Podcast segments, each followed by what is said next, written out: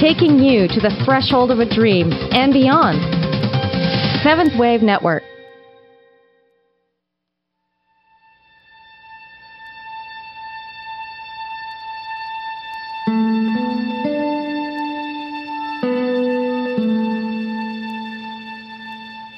Afternoon, and welcome to Authentic Living with Andrea Matthews.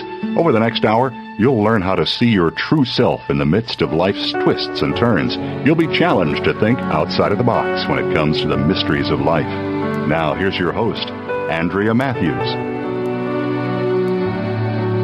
Hello, and welcome to Authentic Living, sponsored by the American Institute of Holistic Theology. And I'm your host, Andrea Matthews. We've been exploring with some of the spiritual giants of today what it means to wake up to the authentic self and to live authentically. You know, authenticity does not usually occur in a one-time epiphany. Most often we have to coax it along by learning to think differently about some ancient core beliefs we've held onto for dear life. We have to learn to recognize, listen to, and honor the voice of the authentic self. One way to do that is to work with a life coach. And today, we're interviewing life coach and author Salle Redfield. Salle has published a CD and an audio book which are based on her husband James, Redfield's work, the Celestine Prophecy series, called the Celestine Meditations and the Meditations on the Tenth Insight. She's also written two books, each with an accompanying CD called Creating a Life of Joy, about which we'll be talking to her today, and The Joy of Meditating. She was the executive producer of the movie The Celestine Prophecy and is co-founder with her husband of the Global Prayer Project, about which much more will be said. Salle began life coaching as an outgrowth of her own journey to authenticity. As a life coach, she helps her clients to focus on their truest passions and follow them. Salle, welcome to the show. I'm so glad you got to t- come and talk with us today. Oh, thank you so much. Thanks for having me as well. Oh, oh, we're delighted to have you. How did you come to this particular life endeavor? That's the first thing I want to understand. You mean really talking about joy or more about promoting the Celestine prophecy?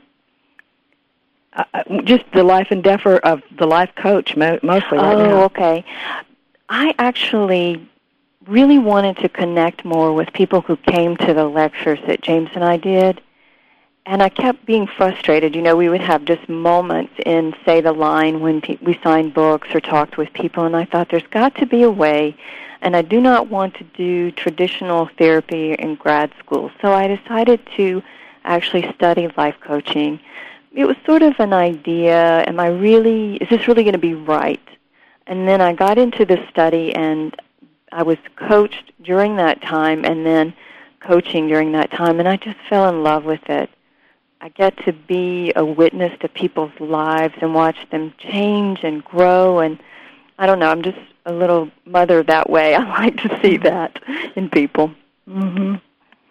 And so what you're saying is that frustration can sometimes be a cue to kind of tune in and, and listen and find out what comes next. It sure can. And I know sometimes when I get really frustrated about something, maybe I'm not moving ahead as quickly as I want to, I've learned to just stop and say, okay, you know what, I really think on the other side of this frustration, there will be great wisdom, greater wisdom, I should say, and a new direction that might point towards something I'm supposed to do with my life. And I do have to tell you, 100% of the time, after I have moved through that frustration, I really do get greater wisdom.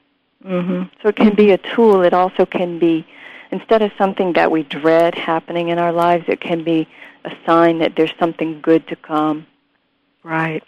And I know you've written so much about meditation. So how does meditation factor into that?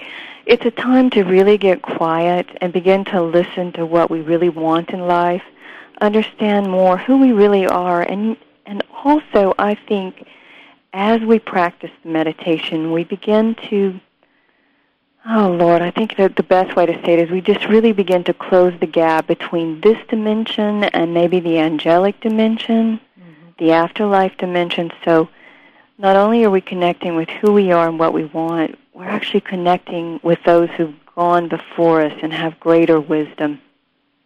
Okay, so it's a real place where we can receive guidance. It really is. It, that's my experience, and that's what people tell me when they read books on meditation, my books, other books, and actually practice meditation. Mhm. Mhm. So, as in doing life coaching, how do you go about encouraging meditation, or do you? Sometimes I do, and sometimes I don't. It really, really depends upon the person. Mm-hmm. I love working with those who are in transition. Maybe they're discovering more about themselves, or they're wanting a deeper spiritual connection. So, if the time is right, yes, sometimes we'll even do the meditation toward the end of the session. But more and more it's about letting people learn to listen to themselves. And if meditation is part of that, great. If not, that's okay too. Mm-hmm. Mm-hmm. There's lots of ways to get there. Yeah. So, creating a life of joy, and uh, your other book, The Joy of Meditating, joy is a central focus, it seems, for you. So, tell me about how that came to be and how you understand joy. I know that when I'm happiest, I feel the most joyful, or maybe even humorous. I kind of think joy and humor go along. Mm-hmm. And I was thinking about how that's something that I really, really love, and how does one get more of that in his or her life? So it became a quest of mine to work with people, to talk with people about that, and to really explore true happiness, true joy, um, you know, it's just a journey, and I have to say, it's an ongoing thing. More and more, it's like, okay, I know this level of joy, and I really think by being spiritually connected, I can have even greater access to joy. So let's understand that as well. Mm-hmm. Sort of, sort of uh, excavating for more and more of joy. Yeah, yeah.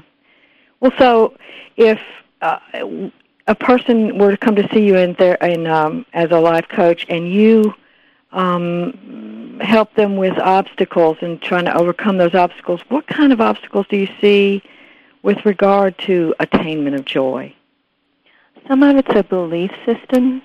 Perhaps it's looking at how someone was raised or what they learned about life early on. Sometimes we can deal with that, and if it's really ingrained, then that's the time I actually refer them to a therapist. Mm-hmm. Maybe they do need to go back and look at that. But if it's more like just a quick, okay, this is what I used to believe, and now how do I want to shift that belief? Is it possible for me to be more than I think I am? And then we begin to look at how what how joy would come into their lives. What does that mean to a particular person?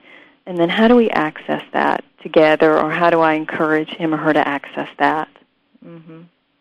So that is a sort of a redefinition of who they are. Yes, absolutely. Yeah, that's wonderful. So, so if um, a, a belief system that you might work with would that include, say, something like feeling guilty about, you know, going after joy that that maybe we shouldn't be doing that because look, there's so much suffering on the planet. Would that be something that you see? Definitely. And I could also take a particular person and I would say, okay, if you if you feel in order to have joy, then somehow the suffering needs to be lessened in the world, then what's your role in that? Do you do that locally? Do you donate? Do you tithe? Do you get involved with children? What's your role, and how can that bring you joy? Greater joy to actually be giving and helping and solving issues on the planet. So you actually make use of that guilt. Absolutely. I mean, I just try to listen to it. What's it about? Is it something that we just need to say, oh, that's an old way of thinking?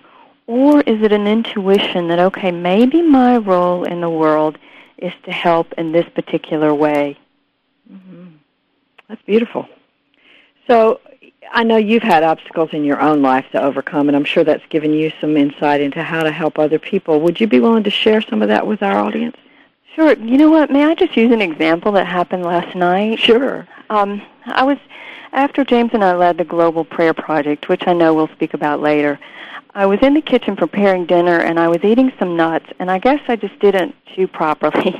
so when I swallowed it it actually got stuck in my throat right around the base of the tongue and the thyroid area, which I didn't even know that was possible and I just couldn't release it, couldn't release it, call the emergency room, and they just said eat bread, which didn't help, you know, go to a specialist today. So I really struggled with it. I was a little afraid. I didn't really know what was going on. So I just kind of turned it over, went to sleep, got up this morning. I still felt it. And I just said, you know what? I'm just, I, I accept this. I think that there's a reason for this. This is such a freak accident that there's something I have to learn from this, and I am willing. And at that moment, it dislodged, and I was able to swallow it. Um, so something about me learning just to accept even more who I am, where I am, and, and there's a reason for it. Mm-hmm. That was beautiful. I will certainly chew more carefully next time. I bet. I bet you will. You know, I, I, I find that sort of gap between the present and the future is an interesting place for a lot of the people that I work with, and I'm sure it is for you as well.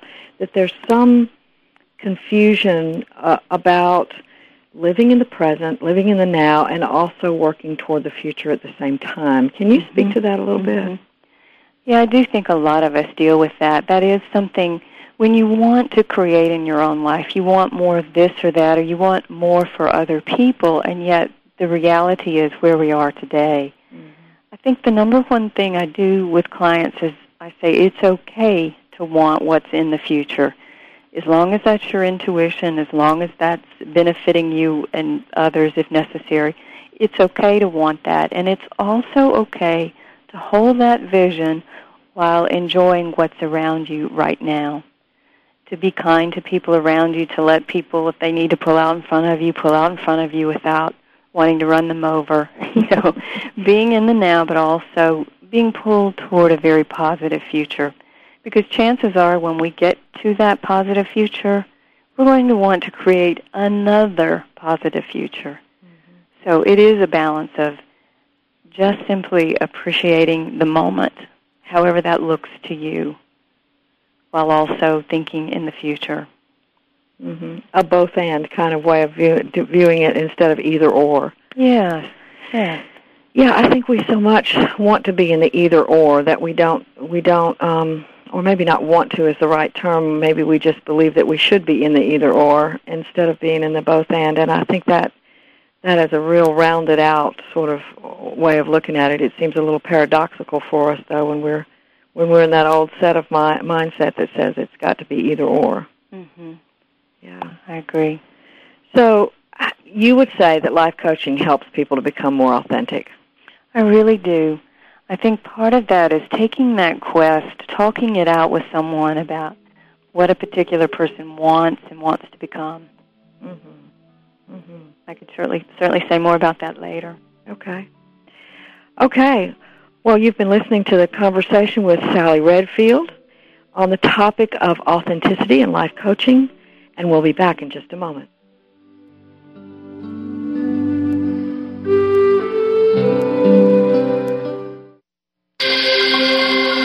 Awakened Media for a transforming world.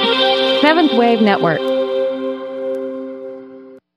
Are you ready to crash through illusion, break through your personal barriers, and slay the internal nemesis of your dark side? TNT is here to awaken your soul and unravel the hidden messages of your unconscious mind. Discover your hidden treasure map and use TNT to find the tools you need to become your own demolition tech. Collapse the old and choose the new. It's Dynamite Awareness with TNT. Tracy Irons and Tracy McMahon every Thursday at 2 p.m. Eastern Time, 11 a.m. Pacific Time on the Seventh Wave Network and visit us at www.dynamiteawareness.com. I begin each day with an intention to be open to guidance, to expect guidance, to trust and appreciate when guidance comes. With these intentions, each day is easier to navigate. Hi, I'm Sonia Choquette. When I decided to trust my guidance and further my education, I chose the American Institute of Holistic Theology, AIHT, with a soulful pathway to deep learning. In my own home, on my own schedule, I earn my PhD in metaphysics. You know, the value of wisdom only grows, and in developing our own gifts, we can help others evolve too. That's how it works. These self-paced programs in holistic health, metaphysics, holistic ministries, parapsychic science, and holistic theology can embolden your spirit to change the world. And the time has come for us all to do our part in changing the world. So in this moment, call the American Institute of Holistic Theology. The number is 1-800-650-4325. In this moment, visit dot edu. All my love. Are you in need of a cosmic kick? Are you frustrated with your ability to move forward in all areas of your life and spiritual growth? Adrian Wentworth is a master at getting you unstuck. A fearless and grounded healer and teacher, Adrian covers subjects that few will touch and reveals the missing keys to your success. Be uplifted by the healing energies that flow through her as she shares her profound wisdom and helps you shift past your obstacles to create the life you long for. Listen to Cosmic Kick with Adrian Wentworth every Monday at 10 a.m. Pacific Time, 1 p.m. Eastern Time on the Seventh Wave Network. Listening on a higher dimension. Seventh Wave Network.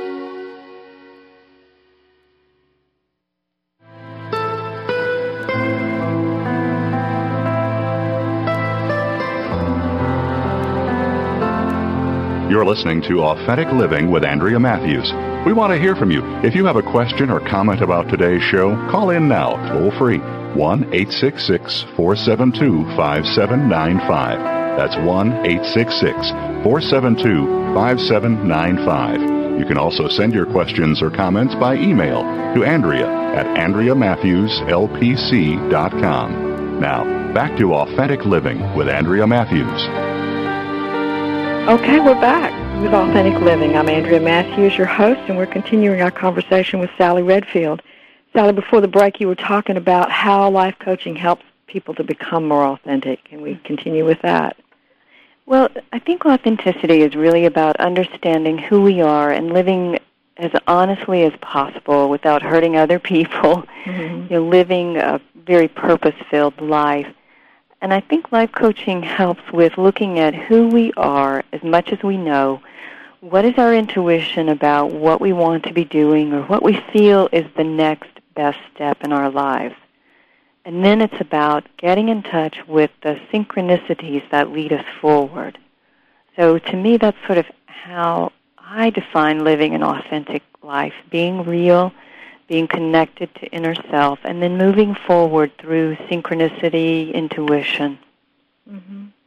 Can you define synchronicity? I know some people have different. Can you define synchronicity as to how it works in the way you frame it? Uh, I find it is when things begin to flow and that we're asking a question and we really need an answer, and then just by seeming accident, something happens where either on the television we get an answer or someone calls us I mean, the perfect example is we'll sort of feel like we're we're thinking about someone and we'll call that person and the person picks up the phone and says, "You know, I was just thinking about you."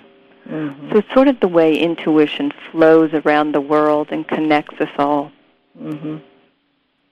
Right. So uh, you can sort of count on that as an external confirmation of your direction. Yes, definitely. Okay. And it also moves us forward. Let's say that someone's wanting to start a business, doesn't know how to do a business plan, takes a flight on his other job, sits next to a person who specializes in doing business plans while mm-hmm. on the mm-hmm. plane. So mm-hmm. that it synchronistically happened, although it seemed to be an accident, but I believe it was not an accident. Mm-hmm. mm-hmm. Yeah, I really, I, I really believe that that's true. And so, are there other internal references that uh, people can use to sort of know that they're on the right path? That's one of the questions I get a lot about authenticity is, well, how do I know that this is the real deal? Um, I, do you? I think, sorry for interrupting. No, that's okay. I think it's definitely sort of a feeling or a knowing, and then watching how things unfold and lead us toward the next thing. For instance, there's a young man that I know that was best friends with someone he was in school with. They were in junior high and high school together, and they he really cared about her, but she didn't have the same kind. She didn't see the relationship in the same way. It was only friendship. They went through college, and then one night he was ready to take a risk about wanting to find out if they can eventually have more of a relationship, not just a friendship.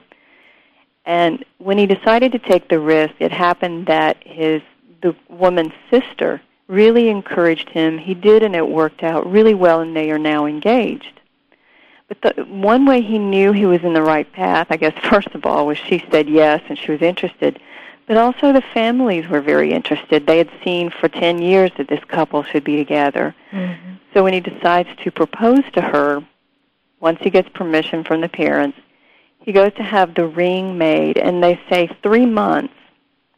It ends up being three days that the ring is ready. Mm. Even before they get married, they find a house within a week. They find the means to get the house. So that's it. He was listening to what he really wanted, and things seemed to open up. Now, will things always flow as perfectly for the couple? You know, probably they'll have their challenges like every couple does.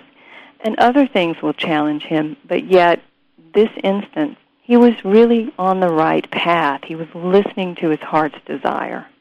Mm-hmm. And that thing about desire, you know, is I think just major. It's mm-hmm. major. I think so many times we have been taught to put desire on the back burner and take yeah. care of the essentials of survival, but just, you know, worry about desire later. It's kind of the do your homework now and play later thing we got all growing up.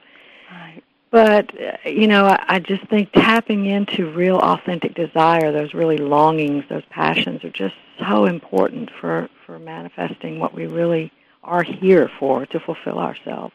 Oh, I agree. And that is how we're happy too, isn't it? Mm-hmm. Because. I think the real intuition is about what benefits us the most, but also those around us, our loved ones, even the planet.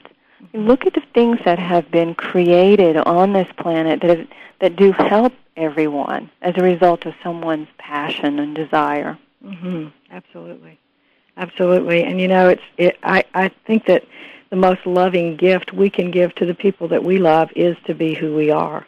Yes so that you know they can also bounce off of that and and uh, and say, well, you know, they're being real with me. Well, maybe I can be real back. Mm-hmm, mm-hmm. So it opens doors. And sometimes that's a rare thing. Mm-hmm. I think more and more we're wanting that, and we're wanting to take the risk, and pro- possibly that's kind of an evolution that's taken place in our consciousness now, mainstream who we are as a world culture. So I think we're starting to really want that. Yeah, I think it, it may be have to do with uh, us getting to a place where survival is not the biggest issue. That maybe we're wanting to live more than just survive. Yeah. And we look around and see other people are still surviving, and we want to help lift everyone else to that level of moving beyond just survival and move more toward real living. Yes, and I think a lot of people too are wanting to grow spiritually and feel this stronger connection to their higher self, to God, to whatever name people use for that source. Mm-hmm. That's part of it as well. Absolutely, absolutely.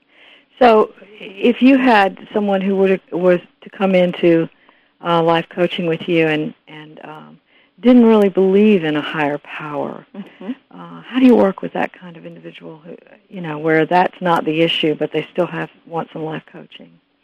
Well, we can certainly put it in the terms that are most comfortable for him or her. You know, I might use the intuition, and that might even be too much of a spiritual term for someone. So I'll say, okay, but what about your gut reactions, your hunches? So we certainly can find a way to look at what's going on in his or her life without it having to be a particular way. Mm-hmm. And and sometimes I have done that, but mostly because my desire is to grow spiritually, to connect more with that higher power, higher self, And that's usually the kind of person that I draw in. But if I don't, that's fine too. Mm-hmm. I've certainly been on book tours with people who were atheists who had to take me around to talk about meditation. So we had interesting lunchtime conversations. I bet. I bet. Yeah, and I, I, I you know, I find very often that two things happen when, and, and this is just a little bit of an aside, but two things happen when uh, when people say that they're atheists. One is that it's not so much that they don't believe in God; it's that they don't believe in that God, mm, a point. particular kind of God that mm-hmm. they've been raised to believe in.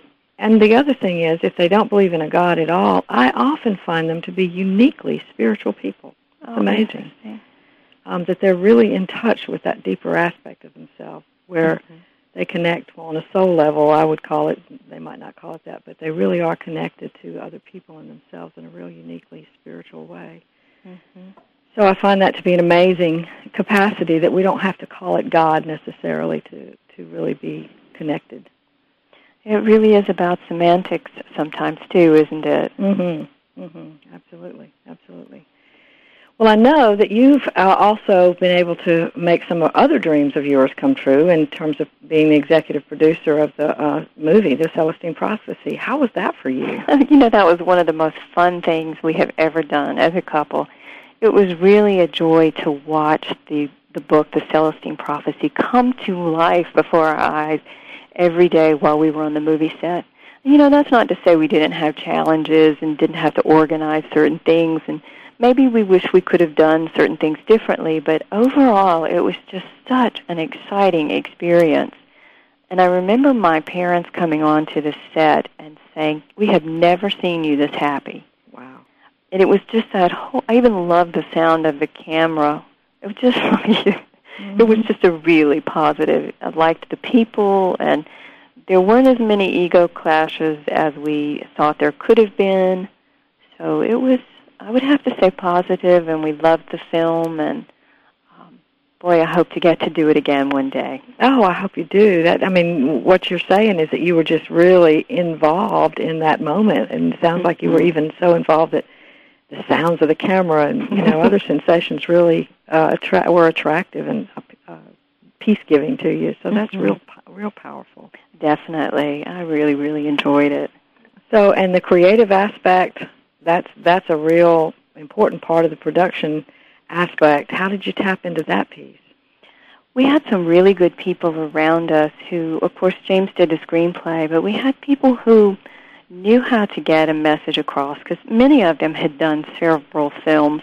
Although this, this was the first thing for James and I to do besides some television things. A lot of it was new. We were learning the language. We were learning the rhythm. So fortunately, there were people who understood how to make things things work, like the visual effects people. Many of the actors, you know, had done so many other things that they knew how to take a script and translate it into personality. Mm-hmm. So thank goodness for experienced people. Yeah, really, really. So it was a real learning curve for you too, I'm sure. Definitely. I yeah. would say every day it was something new that I had to learn and discover. Mm-hmm. And the people in this industry are so smart. I just didn't realize. Mm. They really are. Wow. Well, you know, that learning curve is what growth is all about and something that we're sometimes intimidated by as well. Yes, and yet it is a part of life, isn't it? Yes, it is. It absolutely keep is. growing and learning. It just is a part of life. Yep. And so we're going to talk some more about that after the break. This is Andrea Matthews with Authentic Living brought to you by the American Institute of Holistic Theology.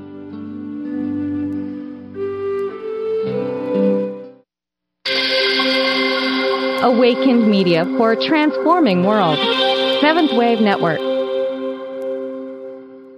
Dad, can I ask you something? Sure. There's this girl I kind of like. Say no more. You just have to impress her. Okay, but how? Just, I don't know, pick up a lot of heavy things around her. Like what? You know, desks, chairs, people. Grunt if you have to. Grunt? Yeah, be like, oh, uh, There you go. You don't have to be perfect to be a perfect parent. When you adopt a child from foster care, just being there makes all the difference. To learn more, call 1-888-200-4005. A public service announcement brought to you by Adopt U.S. Kids, the U.S. Department of Health and Human Services, and the Ad Council.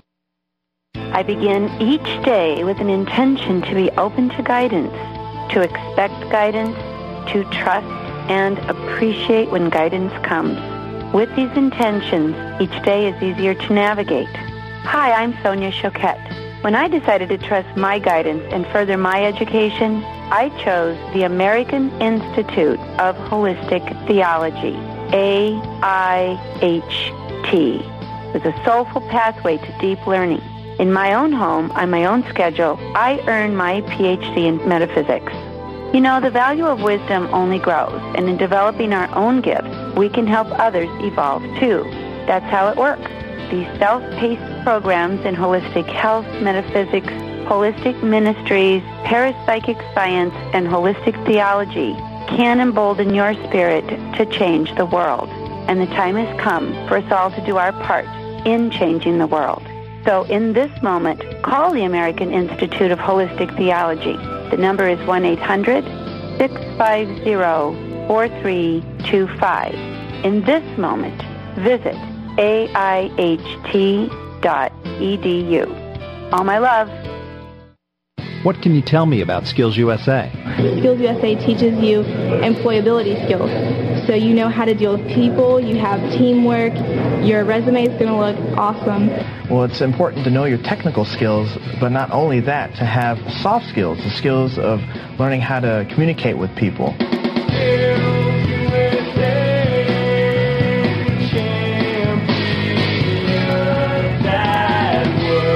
On the web at skillsusa.org. Be extraordinary. Seventh Wave Network.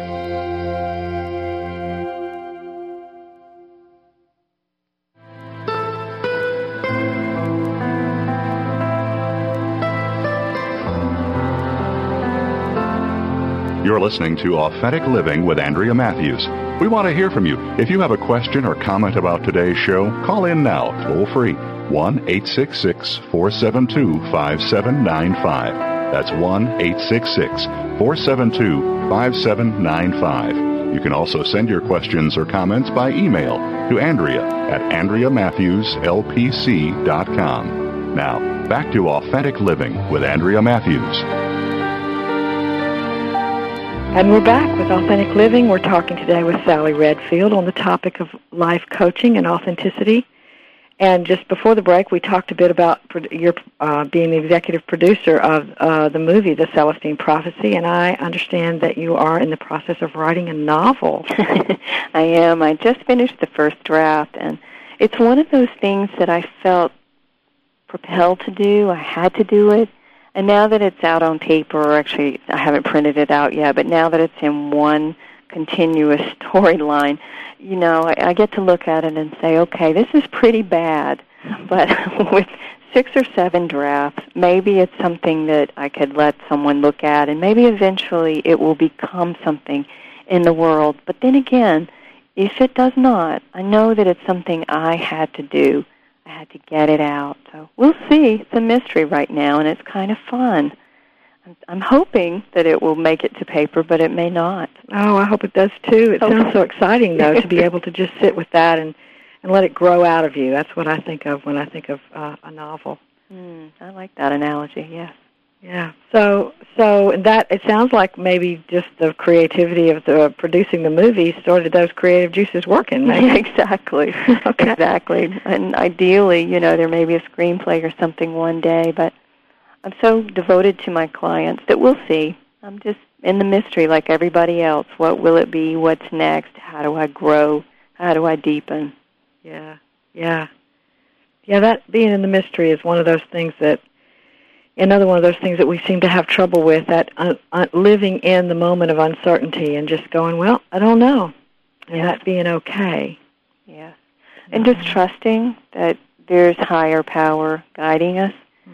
And then being okay in the creative chaos because it's almost like the birthing process. Things can get a little messy before they finally resolve and there's a child. So it's the same way with anything. Moving into a new office, there are boxes everywhere. You know, starting a new career, there are concerns. So it is that creative chaos. Mhm. Mhm. Yeah, and that that if we're not willing to sort of step into the unknown just a little bit, sometimes we don't grow. Definitely. Yeah. Wow, well that's exciting. I want to hear I want to hear all about it. And I want to know when it comes out, so keep me in touch with that. Okay. Well, and so the Global Prayer Project. Um, Yeah. This is you. You co-founded this with uh, your husband James Redfield, and I want to hear about that and how it started and what what you're doing with that now. Well, a few years ago when we had wrapped on the movie, we really loved that connection with people that we had, and we thought, how can we put this into our daily lives more? Because we no longer live in California, although we did move out there only, we kind of went back and forth. How do we create that sense of community that we had? And we decided, all right, let's do some kind of every other Tuesday night prayer, once every couple of weeks prayer, and we did choose Tuesday night. And people can call in to a bridge line and then listen in and participate in the prayer. So it slowly grew from, I don't know, a group of a couple of hundred to eventually thousands to where we were finally streaming live on the internet so people didn't have to call in and place that long distance call. But of course, it's free except for the charge of the call, your your regular phone services. So it just became something really large, and there are people who've been with us from the beginning, and they've certainly taken ownership, and they send peop- new people in, and we also have a prayer request space on our website, CelestineVision.com. And it's just this project that has a life of its own, and I just show up every Tuesday night and just wait to see what I'm supposed to do. Wow. Wow, and and can you give some examples of how you've seen the prayer project make a difference?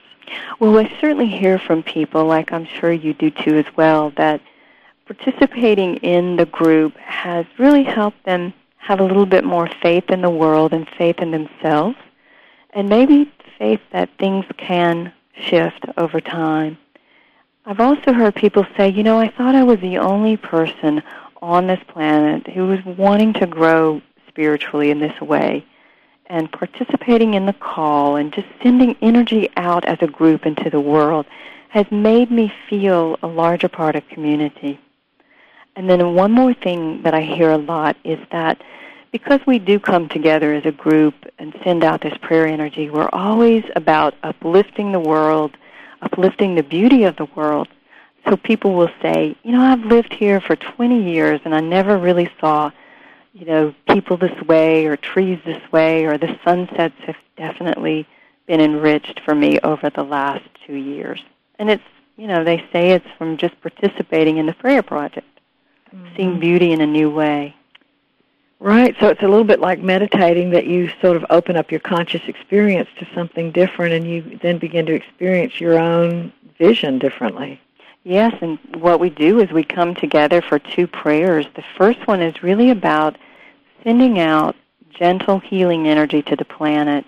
And we always focus upon the oceans, the seas, and then we focus upon each continent and every person in our vision gets uplifted, every pet, every animal, every plant. It's really about sending out this healing energy.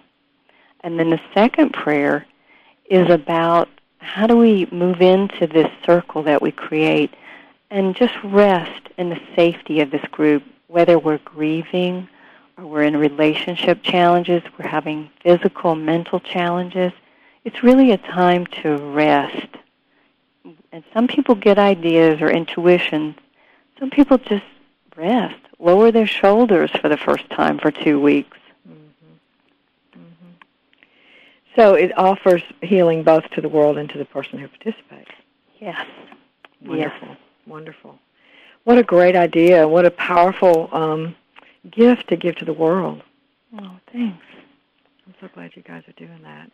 You know, there's been some research done on the power of prayer. I know that you've probably checked into some of that. I've been mm-hmm. impressed with some of the stuff that I've read as well about how they've done actual scientific studies about people that were being prayed for without knowing they were being prayed for when they were in the hospital and how those that were prayed for were um, got speedier recoveries and those who were not in the control group uh, were did not get a speedy recovery.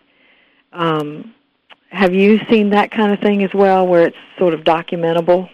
I have. I have. I've certainly seen that, and sometimes on the forum eh, on our website, people write about that in the prayer request area. They'll say, "Being a part of this has really made a difference in my life. I was able to find a job.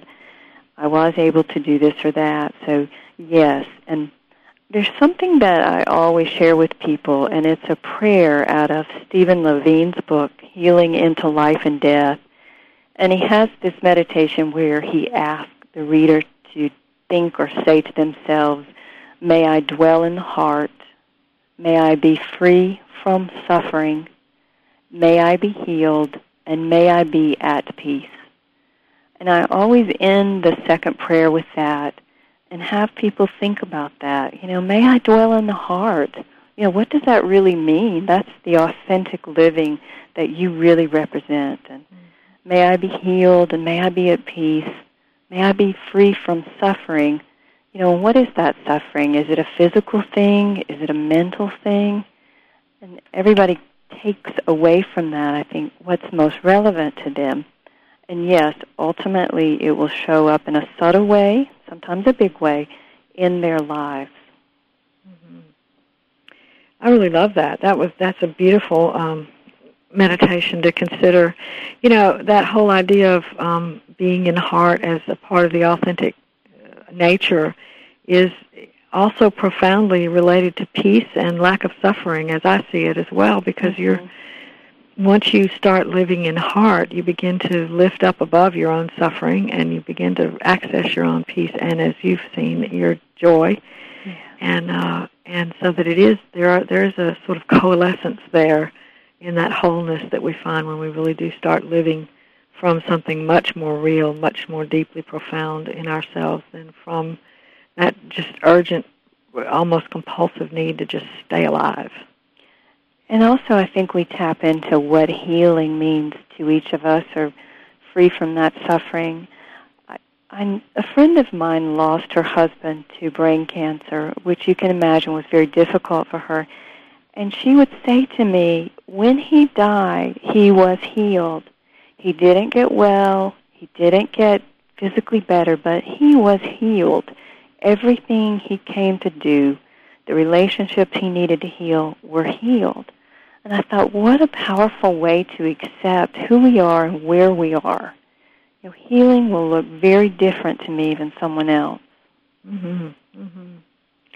Yeah, I, you know, um next week on the show we're going to be talking to Raymond Moody about near death experiences and I I think that that whole concept is one about death that we we see it as the end as the almost the failed life that the life is over now. It's it's you know and i almost see it as completion. It's like that's when that's when we're finished and we've done what we came here to do. Mm-hmm.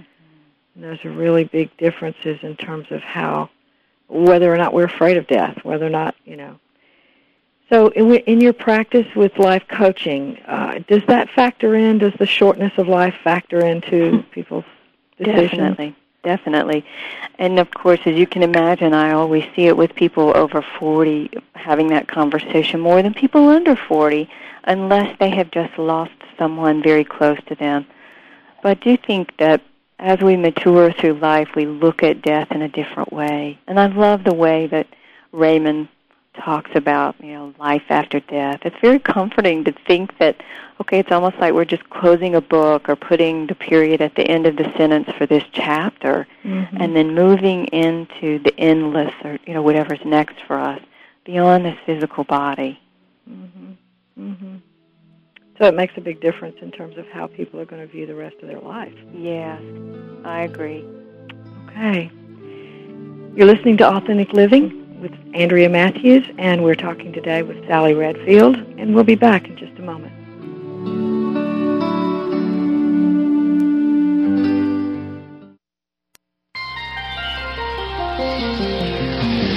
Taking you to the threshold of a dream and beyond. Seventh Wave Network. I begin each day with an intention to be open to guidance, to expect guidance, to trust and appreciate when guidance comes. With these intentions, each day is easier to navigate. Hi, I'm Sonia Choquette. When I decided to trust my guidance and further my education, I chose the American Institute of Holistic Theology, AIHT, with a soulful pathway to deep learning. In my own home, on my own schedule, I earned my PhD in metaphysics. You know, the value of wisdom only grows, and in developing our own gifts, we can help others evolve too. That's how it works. These self-paced programs in holistic health, metaphysics, holistic ministries, parapsychic science, and holistic theology can embolden your spirit to change the world. And the time has come for us all to do our part in changing the world. So in this moment, call the American Institute of Holistic Theology the number is 1-800-650-4325. In this moment, visit aiht.edu. All my love. Over there, over there's the water. Whoosh, whoosh. And look at all this stuff I'm standing on. It's called sand, and it's everywhere. This woman may sound silly to you and me. It's made up of little tiny pieces of rocks. Teeny little pieces of rocks. But to her two-year-old son exploring the world around him, she makes perfect sense.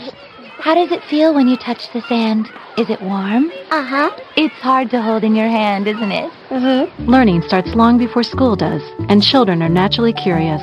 They want to learn, so follow their lead. Take simple, everyday moments like sorting laundry or playing on the beach and turn them into learning moments. Is this water? No. Very good. This is sand. Oh, no, no, it's not food. It's sand. We don't eat sand. Turn everyday moments into learning moments. Find out how at bornlearning.org, brought to you by United Way and the Ad Council.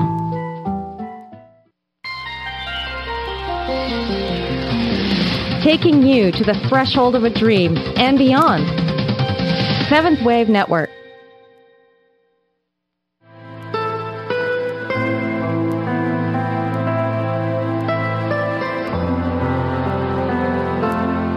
You're listening to Authentic Living with Andrea Matthews. We want to hear from you. If you have a question or comment about today's show, call in now, toll free, 1 866 472 5795.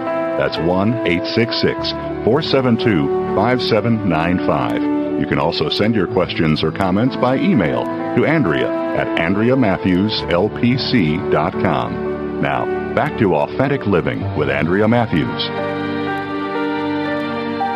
And we're back with Authentic Living, and I'm Andrea Matthews. We're talking today with Salle Redfield on the subject of life coaching and authenticity.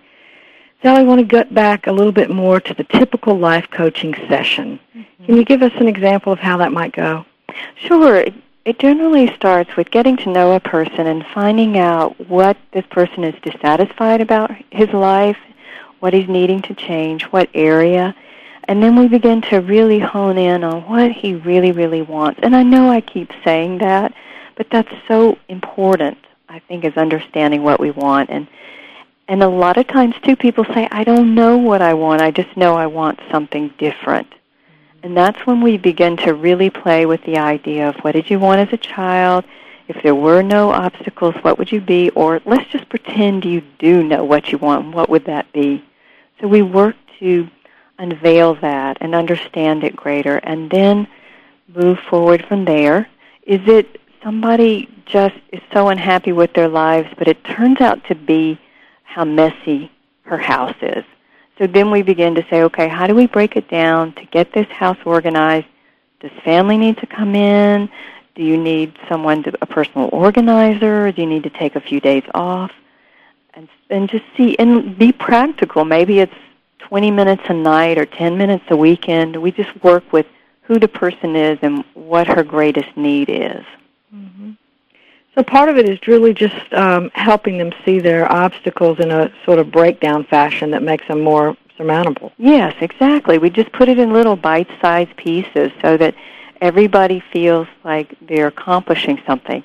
And as a coach, I get coached regularly, and that's the same thing that my coach and I do together let's break it down into little chunks and how do we move forward? And and yeah there's sometimes i would love some little magic you know. I'd love for it all just to happen. Mm-hmm. but mm, pretty much it's just one step at a time. Mm-hmm. and accountability. I noticed on your website salleredfield.com that you that you talk about accountability. Yeah. Oh, can you say something to our listeners about accountability I think it's really being responsible for our own lives, realizing that no one's going to rescue us. And we might be surprised how many people later in life still think that or believe that. But it's about really being responsible for our own happiness, our own connection with God, and our own financial way in the world. And this, let me just talk a little bit more about the connection with God because that's so important to me. It's being open, first of all, to those intuitions or those small, still voices that come so that we know we are connected. You know, some people dream of angels. Some people, I've heard, see angels. I've not had that experience, but there's certainly people that, you know, very solid individuals who've had that. People have had near-death experiences that have really shown them the afterlife. So it's it's about being open to those, and that's what I mean spiritually accountable. Yeah, I'm going to do the best, the right thing, as I was educated in a certain way to understand the golden rule and all that, or the the Ten Commandments, and then I'm going to be open to for God to show me what's next or reveal more of who I am and why I'm here. Mm-hmm. Okay, so there's a real spiritual exploration that not only can help the person uh, establish what they want to do in their life, but also to to really come become more acquainted with their own soul and their own essential spirituality. Mm-hmm. And I'm finding more and more people want to know their own spirituality, all age ranges too, which is exciting for me to see a child or to see even a teenager, a young adult, really want to understand that. Mm-hmm. That's I just I love that. It gives me hope for the world. Absolutely, and it get you know the whole idea of that is it's it makes a person going back to that accountability. It does say, okay, what is that truth to me? Not just what did I get taught, yeah, but what is that truth to me? What is what is spirituality, God, Allah, whatever to me? And uh, that makes it much more personal and much more real.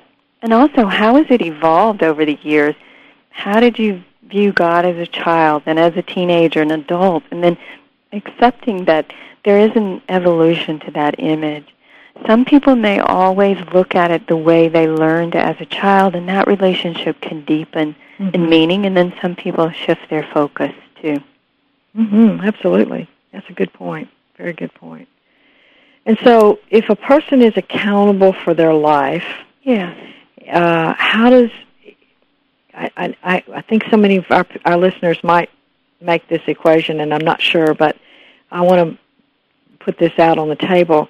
How does a person be able to be accountable for their life without self-blame? Mm, boy, that's a really good one. That's a good one. I think it was Marianne Williamson who said something about how when the things that come up in our minds keep running over and over again. Let's say we said something ridiculous or we did something that was inappropriate. She said, if I remember correctly, that once you get it and you learn from it, then you can let it go and say, okay, I won't do that again. I have learned this way. But it's more the ego that keeps us looped in, oh, God, still thinking about it over and over again. Mm-hmm. So I think it's learning what we can from the things that we've done and then doing the best to do them better or to teach our children how maybe to do it a different way, assuming they're open. Because any parent knows that children are individuals who are going to do what they feel called to do as well. Right, right. So, did that answer that, or do I need to say a little more about that? Well, uh, yeah, I think you did answer it. I think what you're, what I hear you saying is that you're that accountability is the responsibility to learn from whatever, whether it's a mistake, something we regret, or, you know, something very promising and positive. I also think to let ourselves off the hook once we've learned what we can from it, and as much as possible to laugh about it and to realize that everybody makes mistakes. You know, it's no excuse, but everybody does. And then to just lighten up about it a little bit, which mm-hmm. gets back to that whole concept of joy and happiness. Mm-hmm you know, why be here if it's going to be miserable all the time and we're going to be guilt ridden all the time? That's not my philosophy. I know some people adhere to that. I don't. Mm-hmm. So. You know, one of the phrases that has helped me uh, in the Christian Bible in the New Testament is "all things work for good to those who love Him," mm-hmm. and I and I think that that phrase is so potent and powerful when I think about my own mistakes that I can just sort of use that as a mantra and go, okay, well, all things work for good, even my mistakes. Oh, nice. That's nice. Yeah. So, and I, you know, I think that that really has been true. I can, like anyone else, can look back at my mistakes and go, oh, geez, what did I do that for? but, but the truth is that I did it, and I, I have to own that I did it. There, there was probably some excuse in my head or a reason in my head for why I did it, but I did it, and so now what do I learn from that? And that's what I think you're saying as well. Yeah, definitely. It's a good philosophy, too. Mm-hmm. Well, you can learn more about Salle Redfield at salleredfield.com and learn more about um, her work there as well. Uh, please feel free to access her website and get more information about her. And it's S A L L E Redfield. Yes. Thank you. Thank you, Salle. Thank you very much. And thank you so much for being on the show. We have so enjoyed talking to you. Thank today. you so much. I really, really enjoyed it too. Okay. This is Authentic Living with Andrea Matthews. We'll be back next week, as I said, to talk with Raymond Moody. Tune in again then.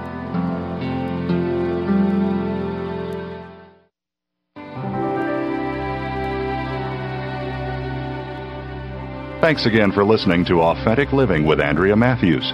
Join us again next Wednesday afternoon at 1 p.m. Pacific, 4 p.m. Eastern Time, here on the Seventh Wave Network. We'll talk again next week.